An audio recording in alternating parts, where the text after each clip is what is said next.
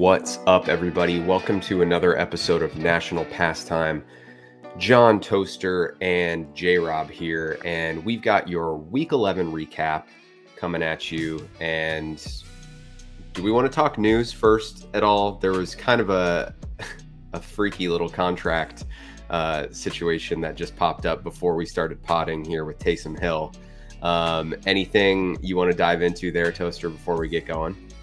How the fuck are we paying this guy so much money and he's not like the Saints are drowning right now and he's one of their solutions and they just keep sticking with Trevor Sim. I, I don't understand it. I mean, I get yeah. that there's a, it's an incentive laden contract for sure, but if he's your guy, he's your guy. Like you decided that he was your backup quarterback, and now you're going to your third string quarterback to try to lose to the Eagles. It just I dumbfounded.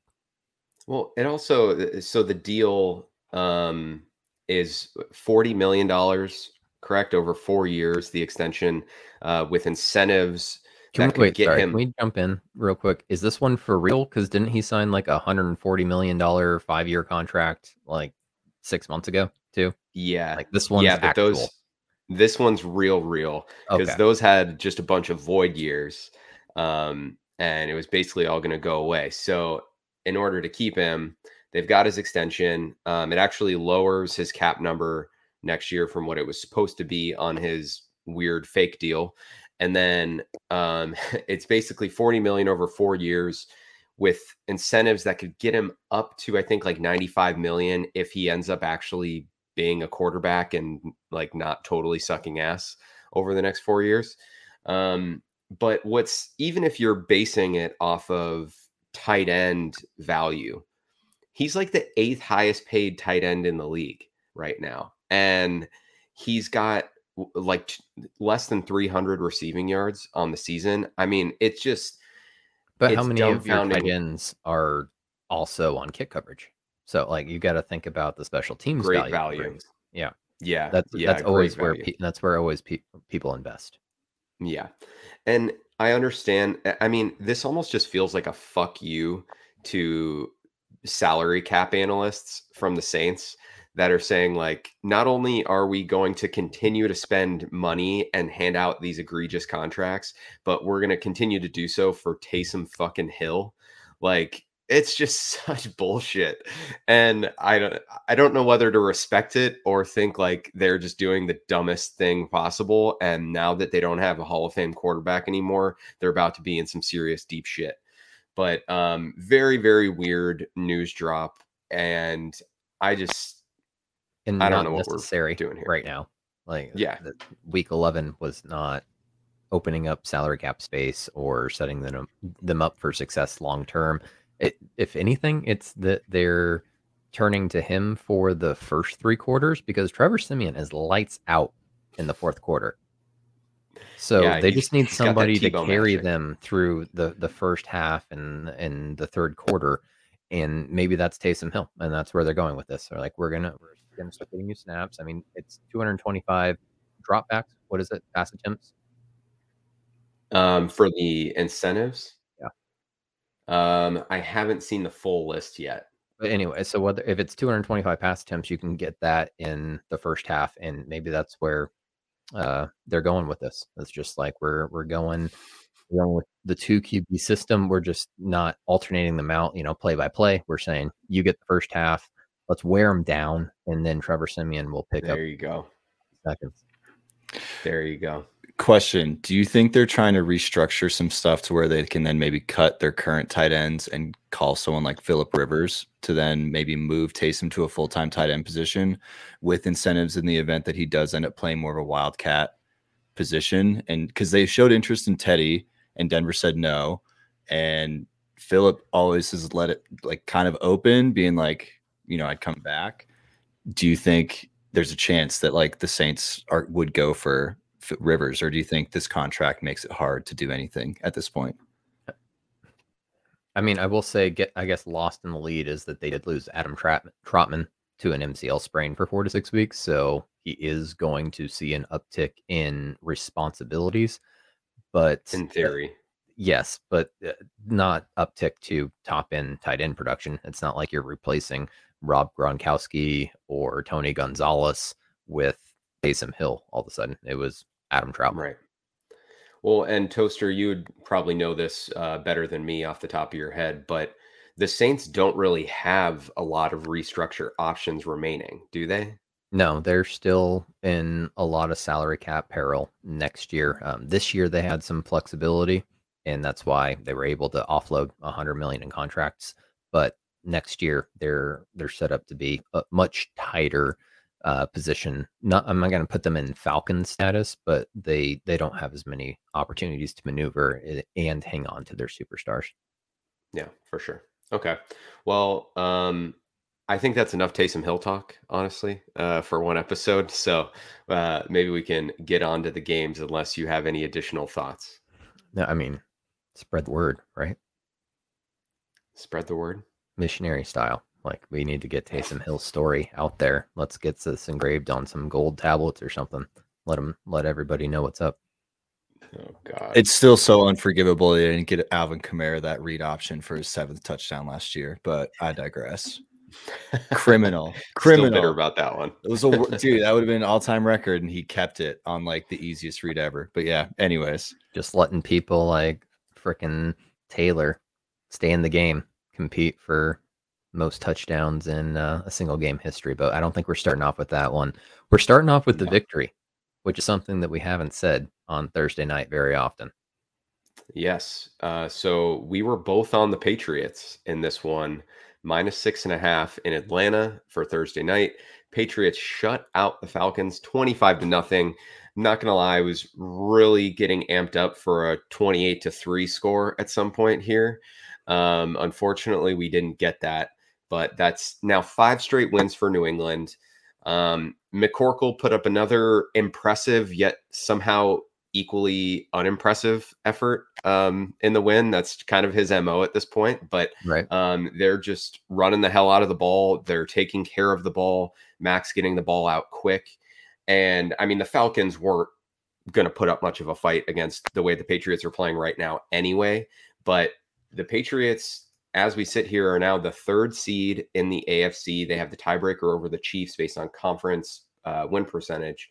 But seven and four I mean, with the Bills loss, and we'll we'll get to that in a in a little bit, but Patriots are now first in the AFC East once again. Water is wet.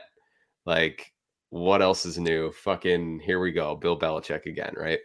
Yeah, I, I mean, I said it when everybody was down on them at, with a seven and nine record with Cam Newton, and that was missing eight starters. Like this, that Bill Belichick was n- not I mean, Tom Brady was not holding the Patriots up by himself. There was considerable defense, especially in the early years, right? Like, if yeah. you want to talk dynasties, three of those Super Bowls came when defense was pretty much lighting up, lighting up the scoreboard for them. I'm not going to say carrying water because I don't want to take anything away from what Tom Brady was able to do, but like this is a, it was a symbiotic relationship, and I think people were too quick to jump off the the Bill Belichick uh, bandwagon He's doing oh, this oh, yeah. with, uh, I mean, it, eh, a damn rookie. Like, I guess Dak came in, won 13 games his, his first year, but that was, they had a lot of superstars around him, right? Very good yeah. offensive line, a lot of top tier wide receivers. And McCorkle Jones is doing this without anybody that you would consider a top tier wide receiver, right? I know, I understand yeah. that stats are depressed in New England from a wide receiver standpoint typically, but I don't think that you're really depressing Nelson Agholor or Kendrick Bourne beyond what was expected of them. Is that accurate?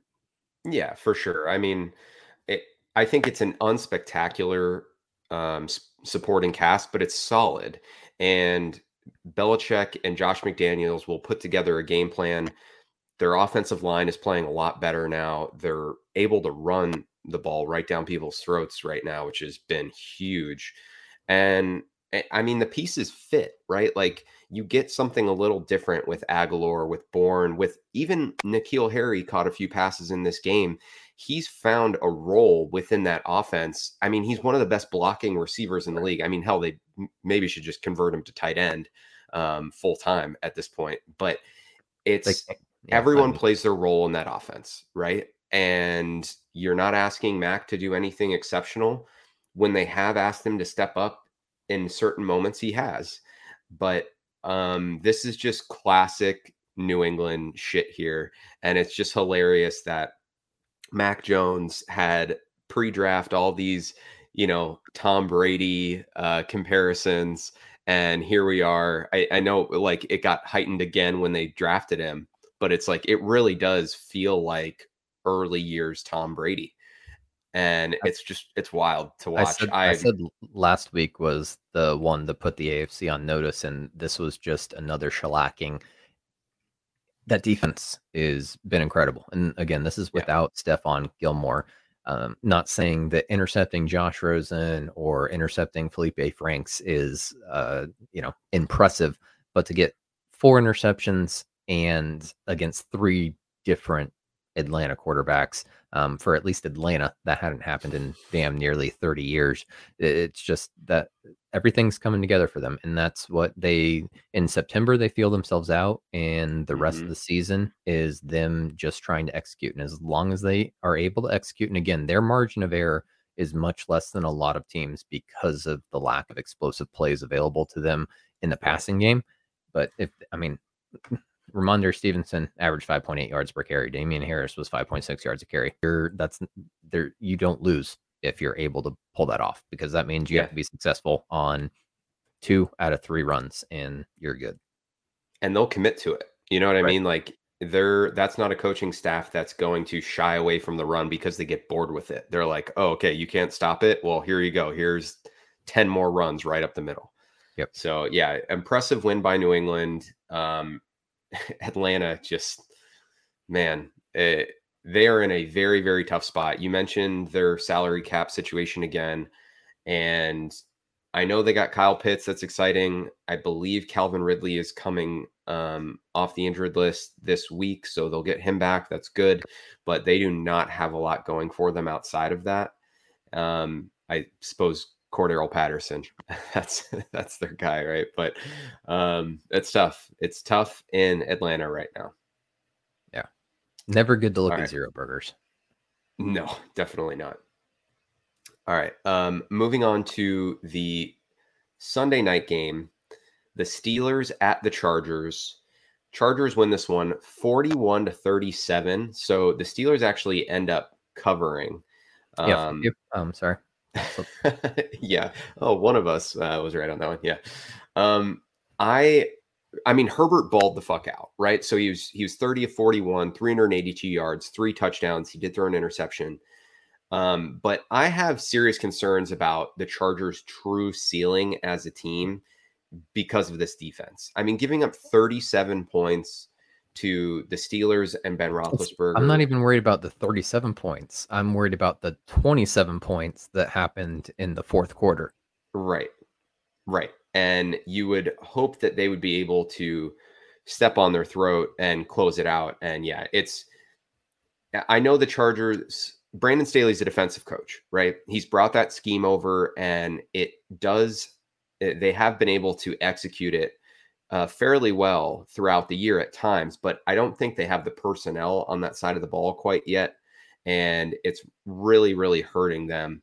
Um, Herbert breaking out was great.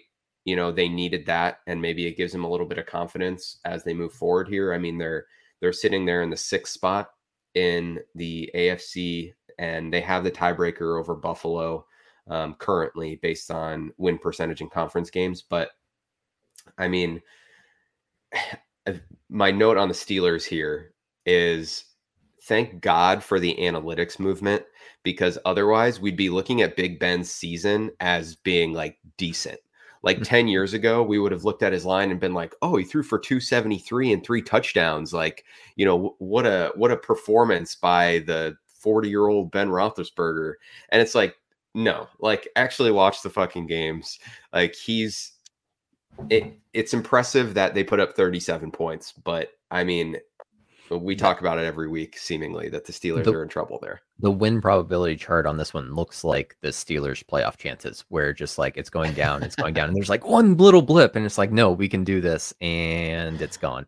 Um, and it's... I, how I mean, this is why again just to since we just talked about the Patriots, why all three phases of the game are are so important because you had that blocked punt, which changed the. I mean, it's not like it brought them back, but then after um, Justin Herbert got assaulted, he threw into the face. I'm assuming in retribution, right back into Cam Heyward's face mask. And I don't think I've seen a ball in the air longer than that ball was. Like that was legitimately a punt and they it's just those back-to-back fluky plays get them right back in it. If you were to tell me that the Steelers were going to cover with Najee Harris running for less than 40 yards, I would have said you're you're batshit insane. And that's yep. why we love football. Yeah, totally. So the Steelers now fall to five, four, and one thanks to that lovely tie against the Lions last week. Um, they are on the outside looking in. They're just behind the Bills for that last playoff spot. Um, we'll get to some of the other AFC North games, but they're still right in the mix in that division if they can manage to stay afloat. But um, yeah, Chargers. Uh, this this was a win they needed. Definitely a win they needed after how they've played the last few weeks. Yeah, no, I think that the, this game showed me a lot about Justin Herbert, and that uh, I'm just so conflicted with that defense because they they were put in two positions that I mean, 14 of those points were not basically the defense's fault, right? You can't right.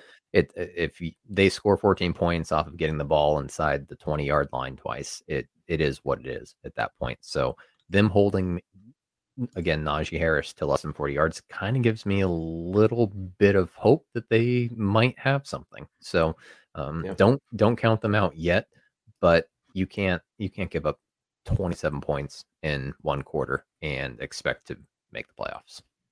Yeah, we'll see how this plays out, but the Chargers hopefully can use this game as a turning point. Well, and this is the second time, right? They I think there are 41 points scored in this fourth quarter, and weren't there like 48 points scored in their their uh, little back and forth with the Browns? Yeah, I think Something you're right. Like yeah, that, that, yeah. that game so, was that game was fun. Yeah, was so I mean, uh, like I said, we we pick things for entertainment value. This was one on the on the parlay that we had to take because it was a Sunday night game. But Chargers will, at the very least, be entertaining, similar to the Vikings. Yeah, I'll let you get into that one. Uh, tee up here first. Packers at Vikings. Um, this was your bonus pick. You took the Packers. Lock the week. lock of the week. Um, you took the Packers. They end up losing to the Vikings 34 to 31 on a last second field goal. Surprisingly, the Vikings have a field goal go their way. Um, I think at the time they were Packers were two and a half point favorites when we made these picks. Um, looks like they closed at one and a half here. But uh, yeah, uh, what stood out to you about this one? I mean, this was the coming out game for the rookie Justin. oh, he's not a rookie. Oh, they should have been understood that he was fucking the best receiver on the team. Okay, I don't understand how the. I think they were either ranked second or third in passing defense coming into this game, and they just let Justin Jefferson run free in the secondary, over hundred yards receiving yeah. in the first quarter. Um, and then it was either first quarter or early in the second quarter. Also got basically a 50 yard pass interference penalty.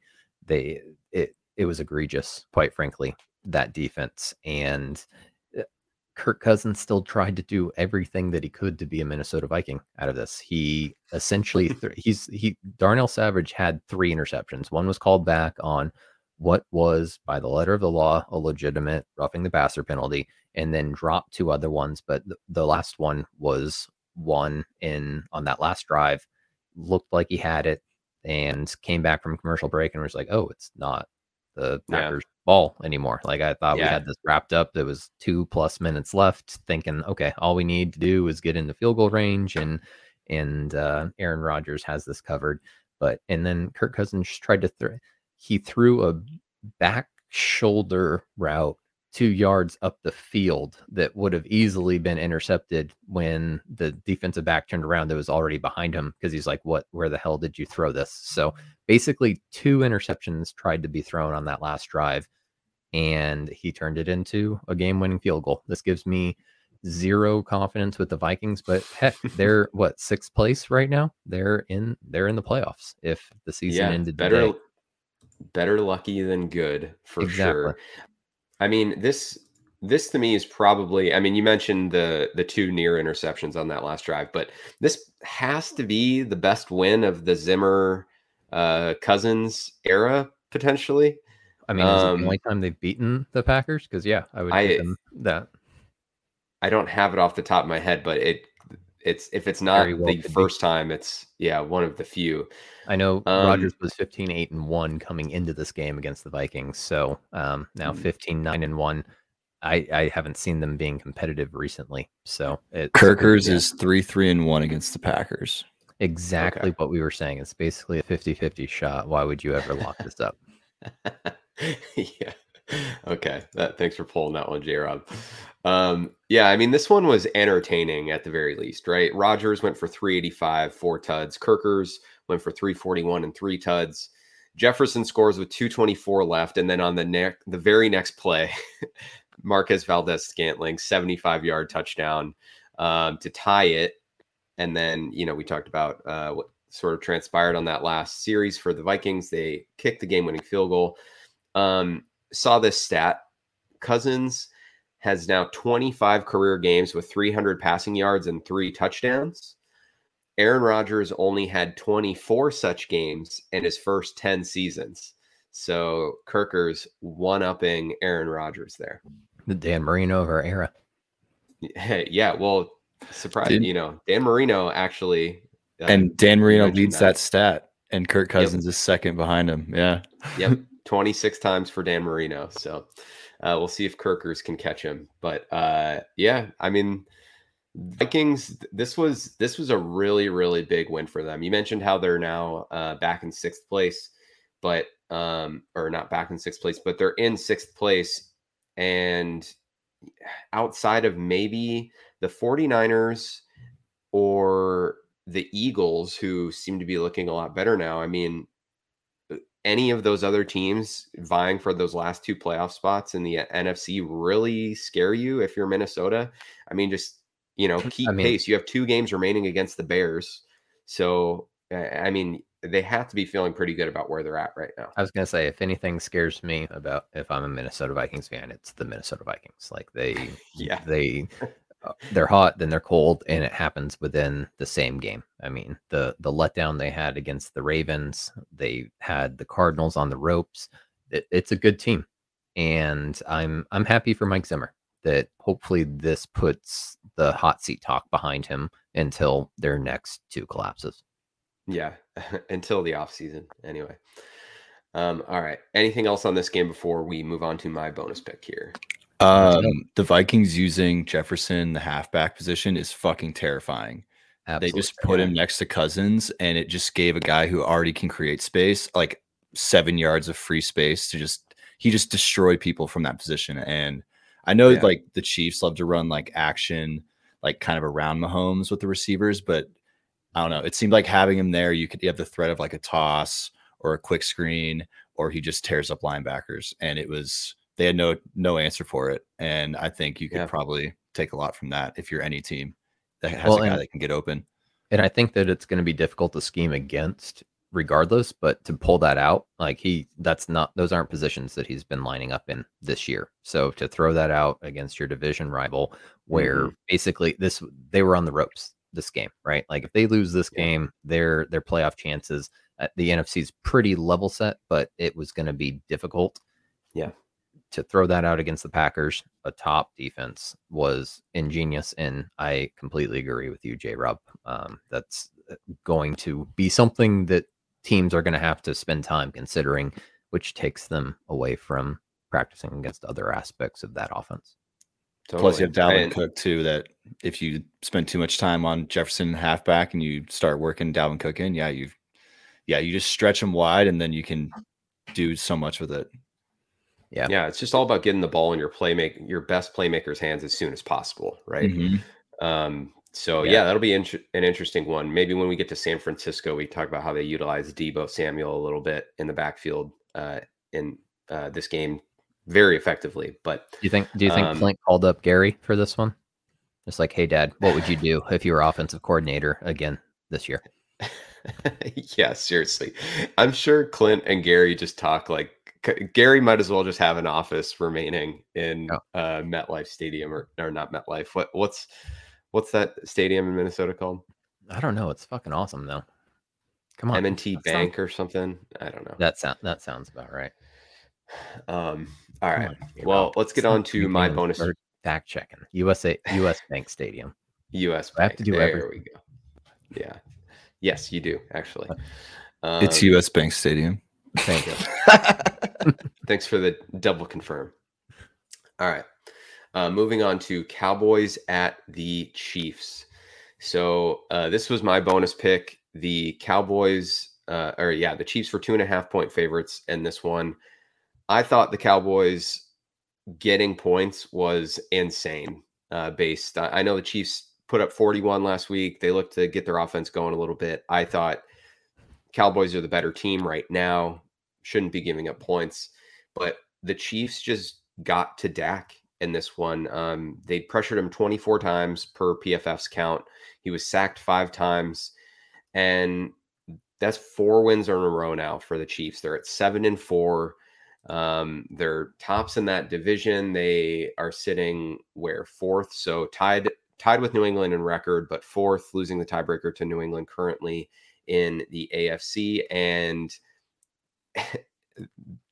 people miss their shot, right? Like you, you had an opportunity with the Chiefs struggling early, and it feels like all these teams, the Bills, the Ravens to some degree, the Titans, the Chargers in within that division, they all missed an opportunity here. And I'm not saying the Chiefs are fixed. They had their own issues in this game. It was 19 to 9. It's not like they blew the doors off Dallas necessarily, but they just keep racking up wins now and they're going to be scary come playoff time. I mean, this game is exactly how I thought it would go, quite frankly, other oh, than oh, the Cowboys you. not putting up points. Um, if you, if the Cowboy, if you had two and a half with the Cowboys, the best offense in the NFL right now on paper, or yeah, prior to last week, and you said the Chiefs were going to score 19, would you take the two and a half? 100% of the time. Yeah. Right? Totally. They the Chiefs didn't score in the second half again, essentially. They, in four of their last five games, they've scored 12 points total in the second half. Second like half. They've been, I'm not going to say figured out, but that offense has been not effective once there's been defensive adjustments. I think the Dallas Cowboys defense still played lights out. I mean, the the early points came on short yardage um, after uh, I think it was a Dak interception, right? They got the ball mm-hmm. back inside the 20 again. And it, if Cedric Wilson had a drop, I believe, but mm-hmm. um, Noah Brown was absolutely egregious. He, he had two targets. Noah Brown, exactly but yeah. that was basically who was taking over the third receiver role. And he had, I believe it was two drops on third down conversions, and those are killer. Mm-hmm. So losing yep. Cooper for the entire game and then CeeDee Lamb for half the game, they just weren't able to recover. But still, I, I, I and then shit, I I didn't want to talk about, but why the fuck does Mike McCarthy have a job? Uh, 21 seconds left in the second half two timeouts in your fucking pocket. Like this isn't Thanksgiving. We're not taking home leftovers. Like call yeah. your damn timeouts. And you've got Dak getting to the line, having to throw, trying to conserve time on the clock. What are you going to do? So say that drops incomplete. You have 15 seconds left. You still need two damn timeouts at that point. No. Yeah. Take it with 30 seconds left, and then you can fucking manage the clock like a normal damn human being. I don't know what he does because he doesn't call plays. He doesn't do special teams. He doesn't do defense. Get him the fuck out of there. That that if if it was 10 to 16 going into halftime, completely different game. Yeah. Completely well, different game. I'm convinced that Mike McCarthy and Mike Zimmer both think that if you have timeouts in your pocket when the game or the half ends, you get additional points. Uh, that's the only logical explanation for say, the usage. I really thought you were going to say that Mike McCarthy they was they were snacks. They turn into fucking Kit Kat bars or something. Like that's the only reason that I can see him wanting to hang on to those. It was it was egregious, especially in a time where you you just you don't have. I I consider CeeDee Lamb the better receiver than Cooper, quite frankly, just because of um Cooper has a history of drops. Not that Lamb hasn't had a couple this year, but you're losing one of your top targets in Cooper. Get settled. Let's let's take some time, get acclimated to the situation, and then go try to score. At the very least, get three points out of that. And that right. that's hundred percent on Mike McCarthy. Yeah. Yeah. I, I don't have much else to add there. Um, this was it, from a scoring standpoint, a much more boring game than I thought it was going to be. Um, but Chiefs so cover. Are, are the Chief are the Chiefs right? Like, are you are they are they fixed? I don't think so. But so you, you mentioned like their their struggles in the second half of games here. They're still getting, I think, a little bit of weird turnover, like bad turnover luck right now. Um, I believe there was another ball that was dropped by a receiver that got intercepted in this one from Mahomes. Um, he's had way more of those than I think those are called fumbles, according to to Randi Mahomes. according to Randi. Yeah. um, but so they're they're dealing with some weird stuff. I I think they're they're getting right a little bit. Um, of those 24 pressures they had, I want to say something like 8 of them came from Chris Jones. So uh, a guy that they need to produce on that side of the ball. Yeah, he had got three something. sacks all year, three and a half sacks in this game. The yeah Cowboys had given up eleven sacks all year, and they gave up five this game. Like this was yeah. this uh, was unexpected to me from the front that the Kansas City Chiefs were able to to put up, and the, the their last opponents were all lesser, and so we just kind of you know wrote off that the defense was being successful because they're playing lesser competition this one, uh, still an asterisk if you're missing CeeDee Lamb and Amari Cooper. Um, I think if any, if there's any takeaway from this game, it's that investing in the offensive line is totally worth it because uh, Tyron Smith being out, I think, completely sank them.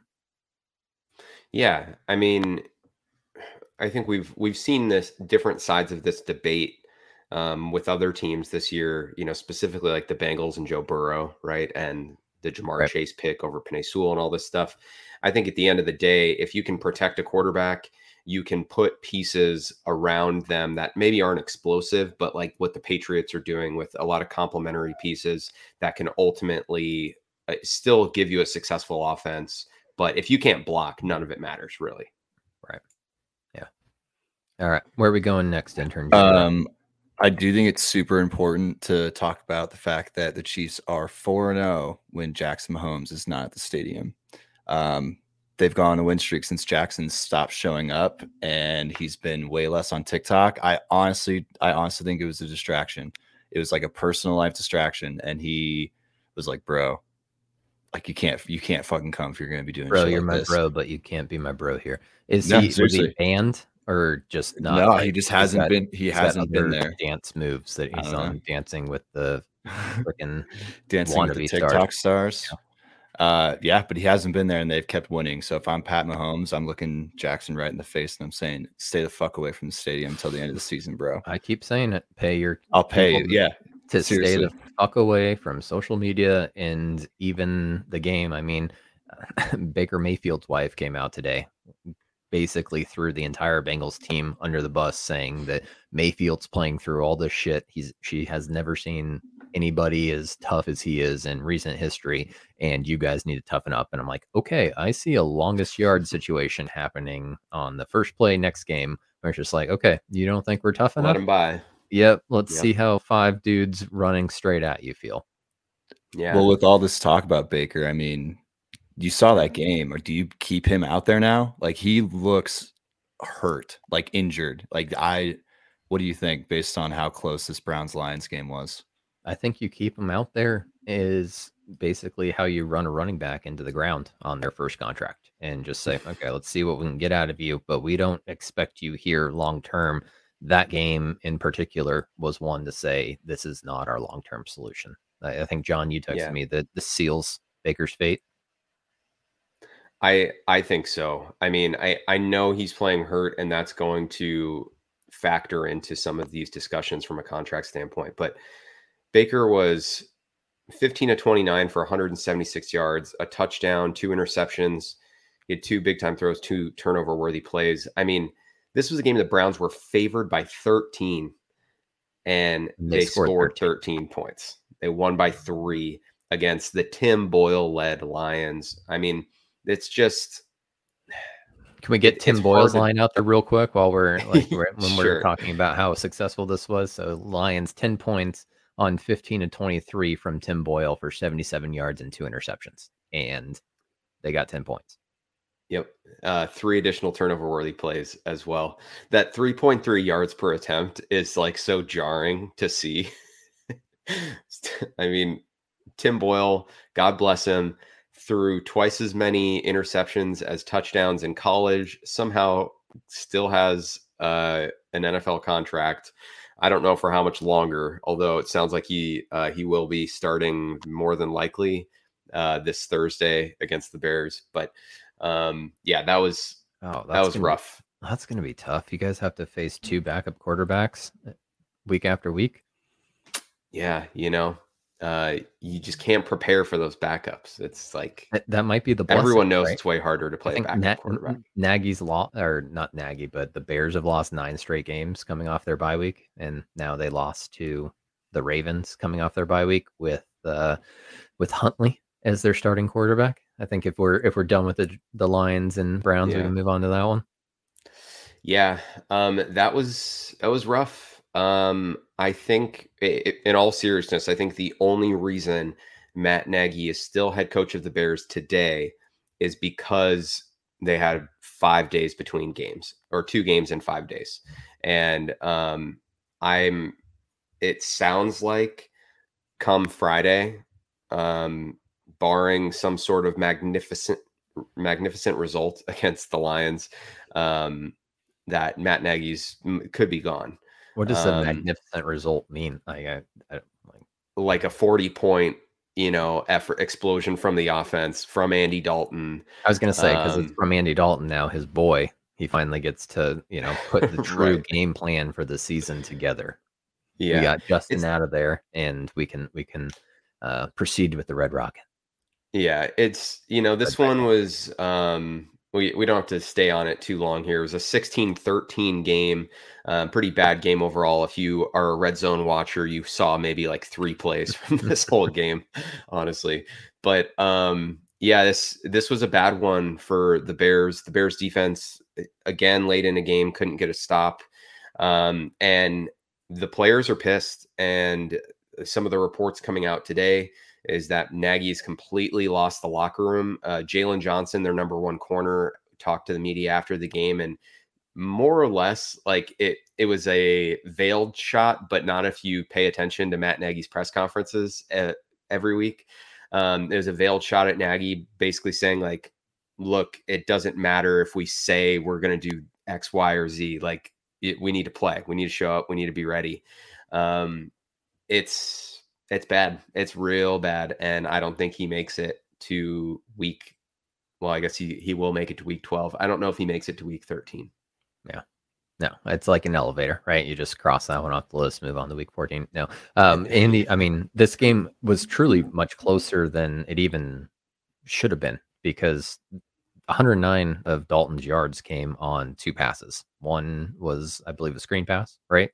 A screen pass that Mooney took 60 yards for a touchdown, and, and then, then, the other one was a broken coverage that I mean, it he put the ball, the ball was in the air for yeah, but yeah. Uh, when we get to Tua, we can talk about how uh, is that is that an NFL throw or is that just an expectation, right? And that was right. just the if you don't if you can't make that throw, you don't deserve to even be David Blau, right? Like this is you. Mm-hmm he there was no creativity, no anything. I I'm not a Bears fan. Um, and normally I like to see you suffer, but this is just it's just too much. Like stop this. Eh, he he's writing what he was able to do with Patrick Mahomes, and, and I think it's pretty clear that that was probably on Patrick Mahomes more than it was on Matt Nagy. But it wasn't even Mahomes. It was uh, Alex Smith. Alex Smith that last year, and he really only called plays for about four games. um, that that season. So yeah, one of is... them was the 17th game when Mahomes made his. No, uh, it was actually week 17. Yeah. yeah. So yeah, yeah. Um, um and then yeah, uh, my last take on this game was that I, uh, uh, with what Tyler Huntley put on film in the preseason, I was expecting a hell of a lot more from him. Mm-hmm. So I think that this is one where I, I, don't know if it was the late notice or what, but uh, he he doesn't look like the heir apparent to Lamar Jackson by any means, and I think that this one. I, I was curious how this would affect the contract negotiations if Huntley came out and balled because Lamar Jackson's acting as his own agent and he, he's potentially got a, a, limited lifespan from from his explosive plays perspective. But right now, uh, I think it's very clear Ravens are completely dependent on Lamar. Yeah, uh, Huntley was not great. I mean, they got the ball out quick, and you know he, I guess, did what was asked of him. But um, until that last drive, anyway, he didn't really make many plays. So yeah, yeah. Uh, not necessarily the kind of game that you're thinking, oh, maybe we can move on from Lamar so easily. But yeah, but we should move on from this game. So anyway, um, J Rob, you threw up the Dolphins and Jets. I will never pass up an opportunity to let Toaster roast Tua Tagovailoa. Uh, but the Dolphins win this one 24 to 17. They cover the spread. And Toaster, I'll give you the floor. It was 14 14 going into the fourth quarter. The fuck? It's two like this. In at that point, you're talking about a completely. Uh, people are talking about how it, oh, the knock on Tua is he can't throw the deep ball, but he threw a 65 yard to Mack Hollins. Mack Hollins might as well have been in a fucking different stadium than the Jets entirely. He was open by at least 15, if not 20 yards, and still yeah. had to tiptoe to not go out of bounds after that yeah. throw. Like uh, it just Tua does absolutely nothing. The fact that they couldn't score inside, I believe they were inside the 20 going into at, at halftime. Um, I just, to me, this was the game where I thought this would be the nail in the coffin for Tua if they lost. And I'm still not convinced that it isn't. And as a Patriots fan, I'm actually happy that they won this game because maybe that keeps enough to a hope alive to say maybe he's our, our, our long term answer and we don't have to move on. But to lose by seven to a Joe Flacco led Jets team, I this is just bad football. I'm sorry. it, I mean, it was bad football. It's two bad teams.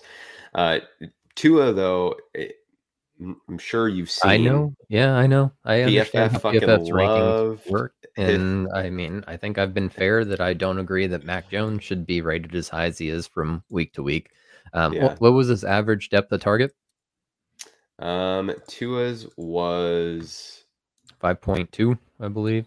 Five point one. Yeah. Yeah. So, and that was with a 35 yard pass downfield to Mack Hollins. So, yeah, we can just yep. extrapolate there if without that pass, he would have been the lowest ranked quarterback from average depth of target last week. So yeah.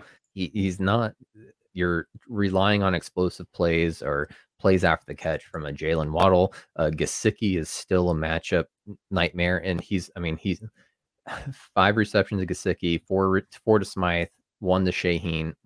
Like he's not throwing exceptional balls. He's right just getting the ball out there. He's an everyday dude to me and isn't offering anything in the running game.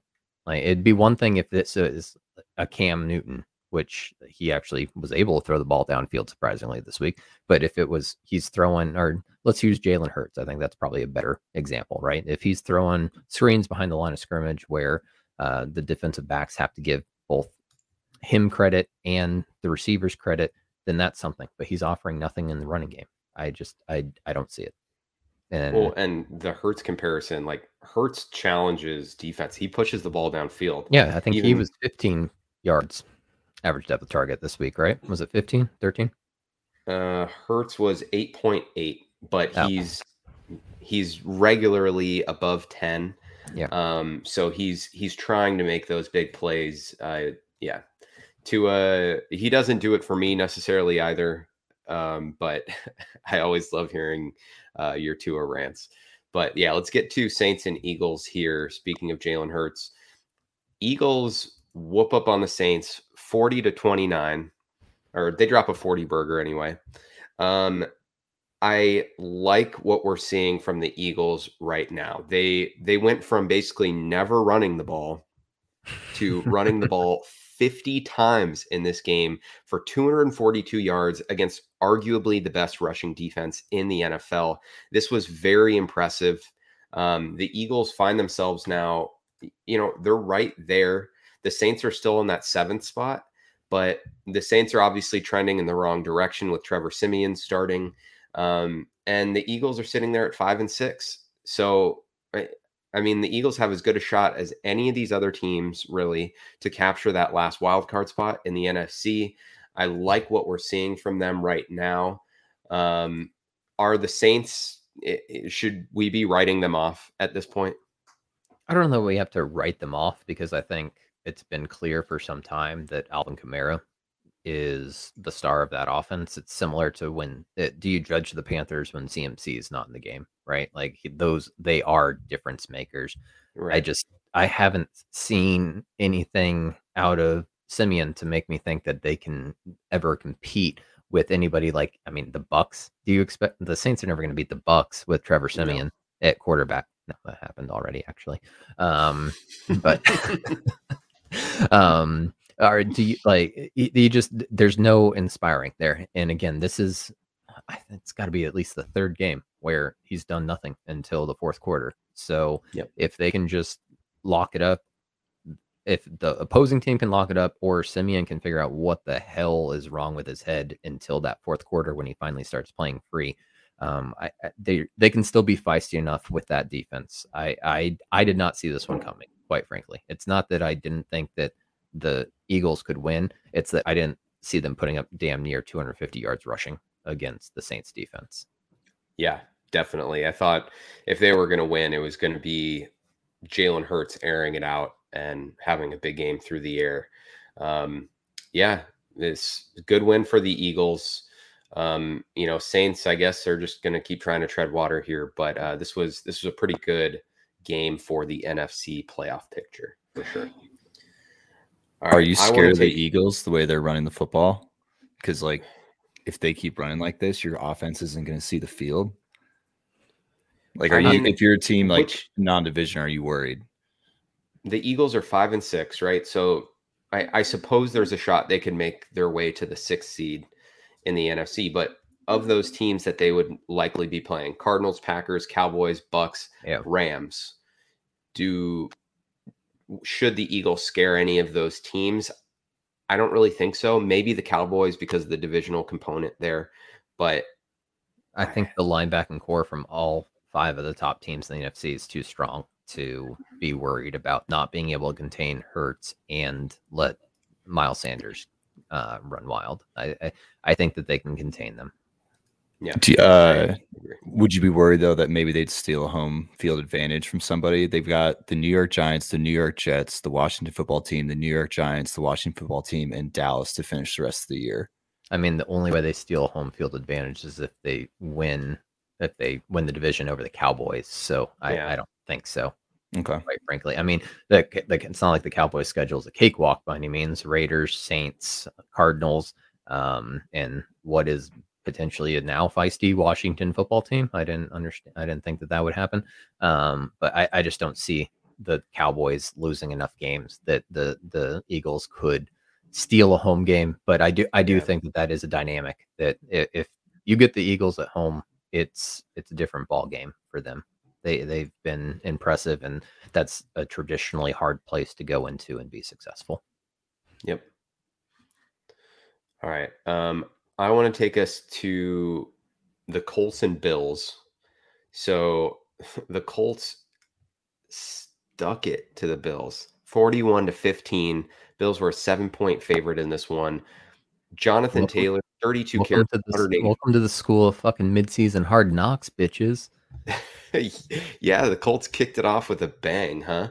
Um, Jonathan Taylor, 32 carries, 185 yards, four tuds on the ground is he i mean there's people talking throwing his name as like the potential mvp front runner right now based on what we've seen from some of these other guys it, he deserves to be in the conversation yeah right? no i mean you can't discredit him especially when you've had so many top teams that have fallen off and typically uh, not fallen off but had bad losses and typically you associate that with the quarterback and not with the rest of the team he's right.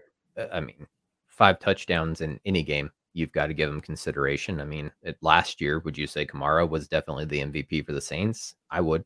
And this year, yeah. Taylor's definitely the MVP for the Colts. And if the Colts can find a way to move their way not only into playoff position, but potentially into the lead for the AFC South with what the Titans are doing right now, like it, mm-hmm. it's completely possible.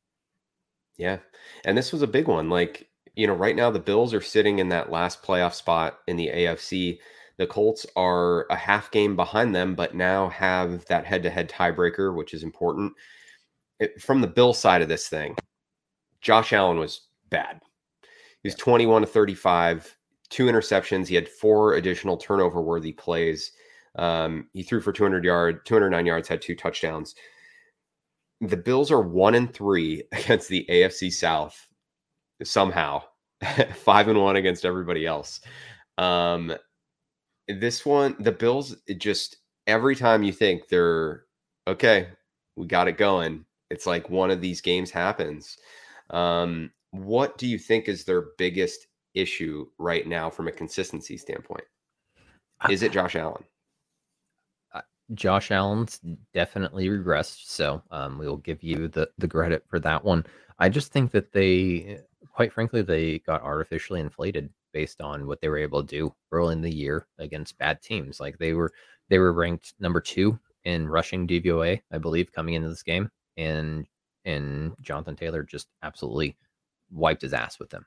And I think that that's because when you're playing, when you've had the leads that you have, you get stats that make it look like you're a better defender against the rush, right? Like the Texans when they were down what 38 to nothing, 45 to 3, I don't remember what it was you're you're not rushing you're running the ball anymore. So um, yeah. how those metrics are put together, I think that, that there's just a lot of volatility in them. And this, I said it before that all the Colts need to do is get into the playoffs and they can make waves because they're built like to me what a traditional Bill Belichick coach team is. And that says, we're going to smash you in the mouth on defense. We're going to smash you in the mouth in the run game. And hopefully our quarterback doesn't fuck it up right? Yeah. The the luxury for Belichick was that he had a much better quarterback to be able to, you know, carry the difference. But mm-hmm. they if what they're doing on defense and what they're doing in the running game is eh, other other teams need to be terrified and I'd be probably more terrified of them than I would be the Patriots at this point. Yeah. I mean nobody wants to face a running back like Jonathan Taylor late in the season when he's just going to ram you and it's cold out. I, I know the Colts do play in a dome, but I mean that's just that's a scary team. It's it's definitely a scary team. Um, I'm I want to see something from the Bills here, though. I mean, I I felt like Josh Allen would regress, but they to me going into the season like six and four i their losses have been bad really bad right um, so we need to see something from them. But that bottom of the AFC, well, really, it, top to bottom, the, the AFC playoff race is pretty tight right now. It's it's, it's going to be a good open. finish. I mean, yeah, the difference between uh, being in the playoffs and being out of the playoffs is one game for all but four teams in the division, and I think that people are fine to count out the Dolphins, Texans, Jaguars, and Jets. Everybody else is basically within a game of being in the playoffs. Yeah. So it's going to be a good one um, down the stretch here. And honestly, in the NFC as well, um, there's a lot of really intriguing, I don't know, I guess eh, there's a lot of intriguing teams at the bottom of that. We talked about the Saints already. We've talked about the Eagles, the 49ers uh, if you don't mind switching to this one. 49ers beat beat up on the Jags. They're six and a half point favorites. They win 30 to 10. I don't think there's any anything about this game that changes necessarily um, my perception of either of these teams, other than San Francisco is definitely clicking. Um, you know, they're five and five now. I think I was ready to, you know, basically uh, rule them dead a few weeks ago, and uh, they're right back in this thing. So, eh, I mean, are you Jimmy G's been a big reason why I haven't been overly impressed, but I will. I do need to give him a little more credit, I think, than I have been. What have you seen from him and the Niners that makes you think maybe they could make some noise here? Eh, if they can get that rushing game going, the problem is that they they're down to Jeff Wilson Jr. Right, like that. If right. They had their top two running backs, I think that this team's competitive, and Jimmy G is exactly what we thought he was a serviceable quarterback. And when you give him a dynamic playmaker like Deebo Samuel, Samuel, I mean, he only had one reception in this game, but um, actually led the team in rushing. He had eight carries for 79 yards. Yeah. yeah but you give him you give him the option of Deebo Samuel, Brandon Aiyuk, who's starting to make a little bit of a comeback, and then the the constant mismatch in George Kittle. He can get it done, but the the offense runs through the rushing game, and they got 42 carries in this game, and they. I can't take too much from this one, quite frankly, because right. that it's Jacksonville offense is is uh, just so pitiful, and they the game script allows Mike Shanahan to do exactly what he wants to do, which is run the ball. Yep, Kyle Shanahan. Mike. Oh, Mike. Okay, yeah, yeah. It's Mike Shanahan and uh, Gary Kubiak in the league right now. Yep, exactly. um, all right. I again, I don't think we need to linger on that one too much longer. Um, staying in the NFC West, though, the Cardinals go to Seattle with Colt McCoy starting, no Kyler Murray, no DeAndre Hopkins, and they beat Seattle with Russell Wilson 23 to 13. I thought you were going to say, speaking of not lingering too much longer, what's Russell Wilson's future after this fucking showing?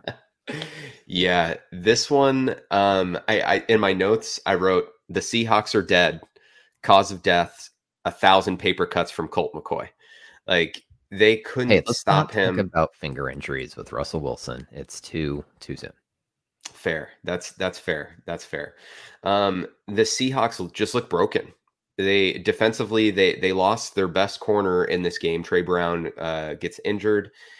They can't stop anybody. Jamal Adams is not living up to that contract at all. I think he had like one splash play in this one. Um, it's it's bad. It's dire. They don't have a first round pick. They are very likely going to need to move on from Russell Wilson, and I wouldn't exactly say that his trade value is increasing all that much. Um, he'll still he'll still have value on the on the market. I mean, he'll still have I, value. I think, that, I think that this is this to me was the game that they pick Russell Wilson over Pete Carroll because Pete Carroll is supposed to be a defensive guru, and they couldn't stop Colt fucking twenty three McCoy. Yeah. Um, I mean, credit to Colt McCoy. Like this was the formula that worked for them a couple weeks ago. They got ahead, and McCoy just didn't make mistakes, right? And he actually made a couple really nice plays in this game. Um, you know, breaking tackles in the backfield, extending a play and making a throw. And I mean, they just broke the Seahawks back on third downs in this one. Yeah, I was gonna say, not they couldn't stop them on third down for to save their lives. Yeah, and or I was so I was at this game, and the the energy in the stadium on each of those third downs was just like brutal. Um, but you know, the Cardinals, this this was an awesome, awesome win for them. They were on the uh, awesome win because they were on the fence about playing Kyler. It seemed like they were really thinking about getting him in this game. I'm glad they didn't give him as much time to rest as possible. They won two of the three games that he hasn't played in. They're still the number one seed in the NFC right now. This was a good win. It wasn't overly impressive against what I think is kind of a bad Seahawks team, but it was a very good win for them overall to keep them afloat. And maybe they get Kyler back next game now. We'll see.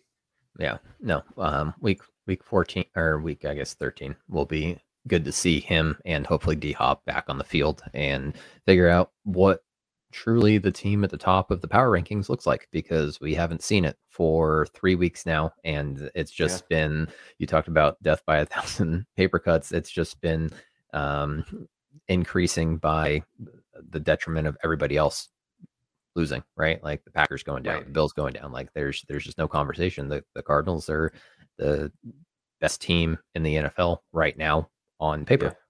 Yeah, um, yeah they definitely spe- are. Yeah, but speaking of what Colt McCoy wasn't able to do last week, um, the last game I'm interested in is just the spoiling of Cam Newton's homecoming with the mm. Carolina Panthers. Um, Taylor Heinicke just uh, he balled quite frankly. Like the stats don't jump off the page, but he did nothing wrong. Was he PFF's top graded passer this week? Uh, he was. He yeah. had an 87.5 passing grade.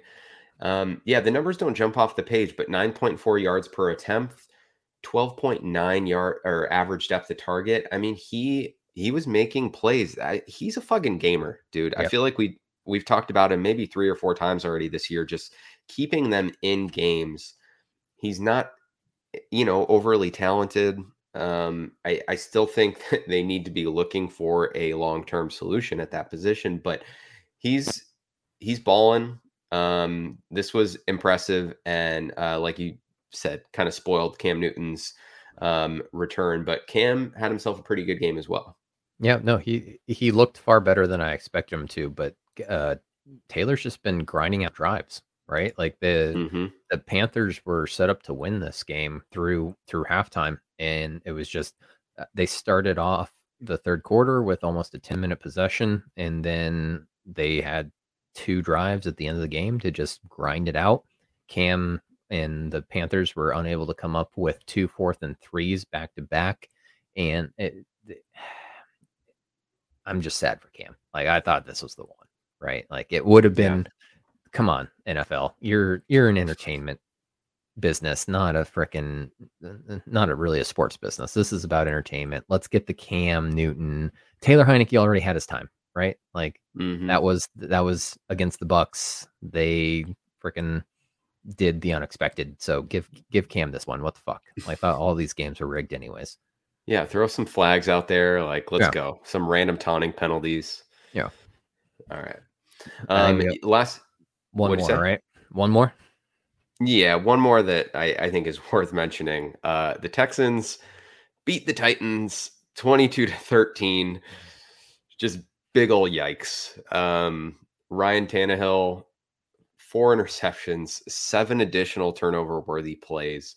Tyrod Taylor only had 107 passing yards, 28 rushing yards. He did have two rushing touchdowns, but this, I think, was a wake up call for the Titans. Um, Ooh boy, this this is bad. Ten point they, favorites. They lose by nine, and then they get the Patriots next week. So they could completely come out, just lay their dicks down, and everybody forgets about this game because the, the Titans have lost games against the Jets, the Texans, and the Cardinals this year, and they've beaten some of the top powerhouses in the AFC.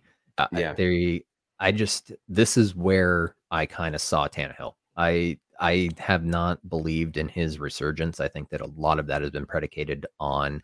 Um, we've said that play action doesn't necessarily isn't required um, to have a decent running game behind it, but that threat of that running game and Derrick Henry provides a better threat to that running game than most any other running back in the NFL. And I think that that's just extra attention. And to give up four interceptions to uh, Houston, you would have thought that these stat lines were reversed, and this was Davis Mills versus Ryan right. Tannehill, right?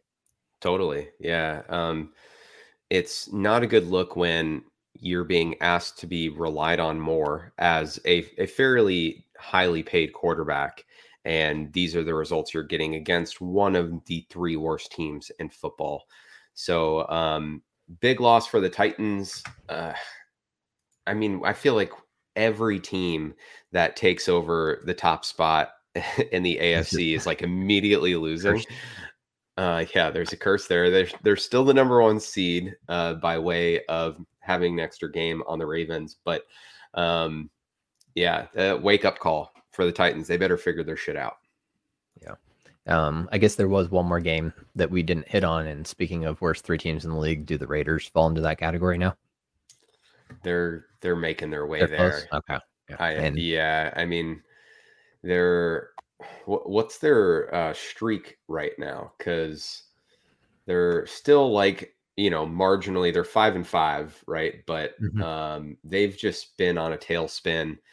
Um, they've lost three mm. against the Giants, the Chiefs, and now the Bengals. Um, combined, the Giants was the closest game, and that was by seven, but then they lost by 27 to Kansas City and now 19 to, to Cincinnati and take on Dallas next week. So, uh, not yeah. not looking great for them.